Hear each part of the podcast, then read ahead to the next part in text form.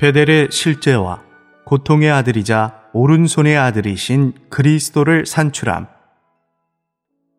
28주 2일 아침의 누림 창세기 35장 6절 7절 야곱은 자기와 함께한 모든 사람과 더불어 가나안 땅 루스 곧 베델에 이르렀다. 야곱은 그곳에서 재단을 쌓고 그곳을 엘베델이라고 하였다.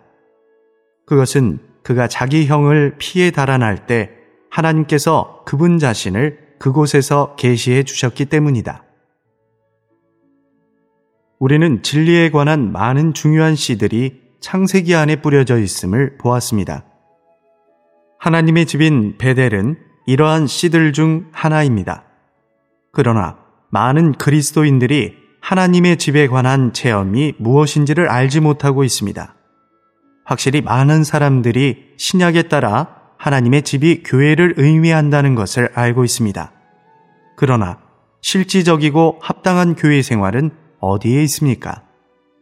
이 땅에 수많은 그리스도인들이 있지만 그들 가운데 극소수만이 참된 교회 생활을 하고 있을 뿐입니다.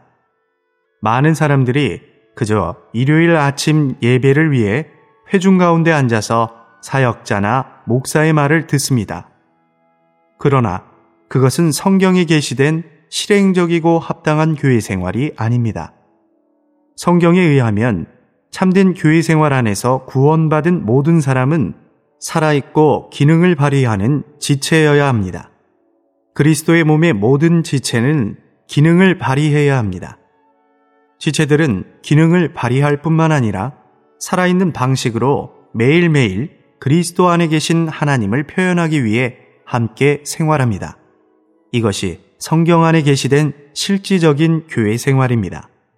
이 실질적인 교회 생활에 관한 진리들이 창세기 안에 씨들로 뿌려져 있습니다. 오늘의 읽을 말씀. 창세기 35장 이전에는 하나님께서 특정 사람의 하나님, 예컨대 아브라함의 하나님이나 이삭의 하나님으로 불리셨습니다. 하나님은 개인적인 사람들의 하나님이셨습니다. 그러나 35장 7절에서 우리는 엘베델, 즉 하나님의 집에 하나님을 봅니다. 그분은 더 이상 단순히 개인들의 하나님이 아니십니다. 그분은 지금 단체적인 몸인 하나님의 집의 하나님이십니다. 많은 그리스도인들이 하나님을 단지 그들 개인의 하나님으로만 체험합니다. 하나님을 하나님의 집의 하나님으로 체험하는 사람은 많지 않습니다. 여러분은 얼마나 하나님을 단체적인 몸의 하나님으로 체험했습니까? 우리 모두는 하나님을 우리 개개인의 하나님으로 뿐 아니라 하나님의 집의 하나님으로 체험해야 합니다. 이 둘 사이에는 큰 차이가 있습니다. 베델에서 꿈에 하나님께서 야곱에게 나타나셨기 때문에 베델은 야곱의 마음을 깊이 만지는 장소였습니다. 앞에서 우리가 말했듯이 베델의 의미는 하나님의 집입니다. 이것은 그리스도의 권위, 곧 그리스도께서 그분의 집을 다스리는 것을 의미하고 단체적인 생명인 그리스도의 몸을 의미합니다. 이 집에서는 더러움과 죄가 용납되지 않고 하나님의 뜻에 부합하지 않는 어떤 것도 용납될 수 없습니다. 그러므로 야곱이 베델로 가라는 하나님의 음성을 들었을 때 그는 즉시 자기 식구들과 자기와 함께한 사람들에게 너희에게 있는 이방 신상들을 버려라. 너희 자신을 정결하게 하고 옷을 바꾸어 입어라. 라고 말한 것입니다. 바꾸어 말해서 우상과 관계된 모든 것들을 세겜에서 버려야만 베델로 올라갈 수 있다는 것입니다. 베델은 하나님의 집입니다. 하나님의 집에서는 정결한 행위와 정결한 생활을 해야 합니다. 부정한 것들을 깨끗이 처리해야만 베델로 올라갈 수 있습니다. 하나님은 개인적인 정결한 생활을 요구하실 뿐 아니라 더욱 단체적인 정결한 생활을 요구하십니다. 베델은 부정한 어떤 것도 용납할 수 없습니다.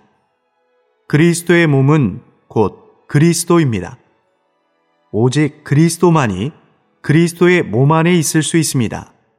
그 밖에 다른 모든 것은 세겜에 남겨두어야 합니다. 세겜에서 야곱은 하나님을 이스라엘의 하나님이라고 불렀고 여기서는 베델의 하나님이라고 불렀습니다. 이제 그는 개인적인 체험에서 단체적인 체험으로 진보했습니다. 세겜에서 그는 하나님을 이스라엘의 하나님으로 알았고 베델에서는 하나님을 하나님의 집의 하나님으로 알았습니다. 베델에 이를 때 그는 비로소 하나님께서 얻고자 하시는 그릇이 집이요, 단체적인 그릇이라는 것을 알았습니다. 하나님은 야곱의 하나님만이 아니라 하나님의 집의 하나님이셨습니다. 그는 이 넓은 땅에 이르게 되었습니다. 하나님께 감사하고 하나님을 찬미합시다. 하나님은 흩어진 돌들을 다만 쌓아 올리시는 것이 아니라 그분 자신을 표현하는 집을 건축하고 계십니다. 반드시 단체적인 증거가 있어야만 하나님의 목적을 이룰 수 있습니다.